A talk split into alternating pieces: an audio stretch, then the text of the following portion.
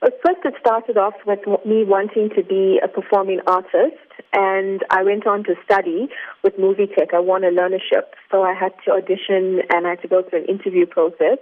And then I won the learnership with NAPSITA, and they paid for my studies to study performing arts. And I did that for a year, and I graduated. And I went for my first audition, and I really sucked at it. I was violently ill. I just couldn't, I couldn't handle it. And I said, well, this is not my thing. I don't want to be in front of the camera. I actually want to be behind the scenes. I approached the producer and I said to her, look, if you're looking for anyone, I've got a car. I'm available. I've got basic computer skills and I'm willing to learn. Take me on and I'll, you know, help out as a PA, anything.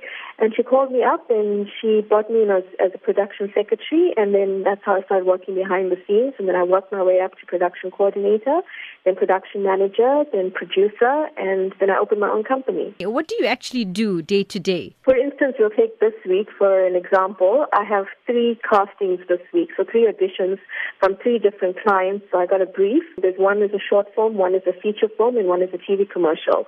So they send me a brief and they say, these are the kind of people we're looking for. So I'm also a casting director and a casting agent. So I have people on my books that are registered to us and that we try and put out there and give them opportunities. Now, Sasha, how lucrative is this type of industry that you're in right now? At the moment, Durban is growing. I mean, obviously, it's not as fast as Johannesburg and Cape Town. A lot of people have to move over to Joburg or Cape Town to get into the industry, but at the moment, it is growing, and we there's only two agents in in KZN.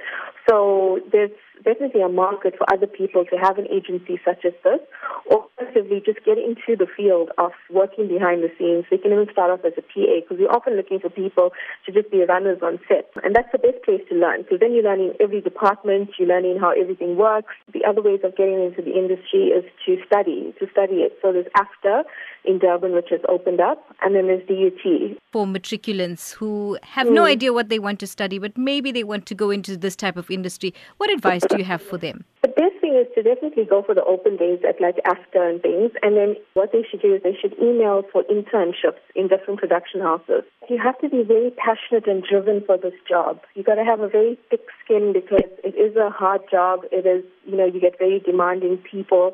It's time is money because basically money is put on the screen. So everything has to be, people have to be punctual, they have to have their A game on and multitask. Whatever they're doing, they need to just multitask. And I'm sure you deal with a lot of divas, eh? Yeah, a lot of divas. I worked on a film which had an international star, an actor. Give us names. he was on Titanic, I can say that much. It wasn't Leonardo DiCaprio. He was the bad guy. Uh, Titanic, it was Billy Zane. And he. Um, oh, the he cute one, the handsome one. The handsome one, the bald, and he was.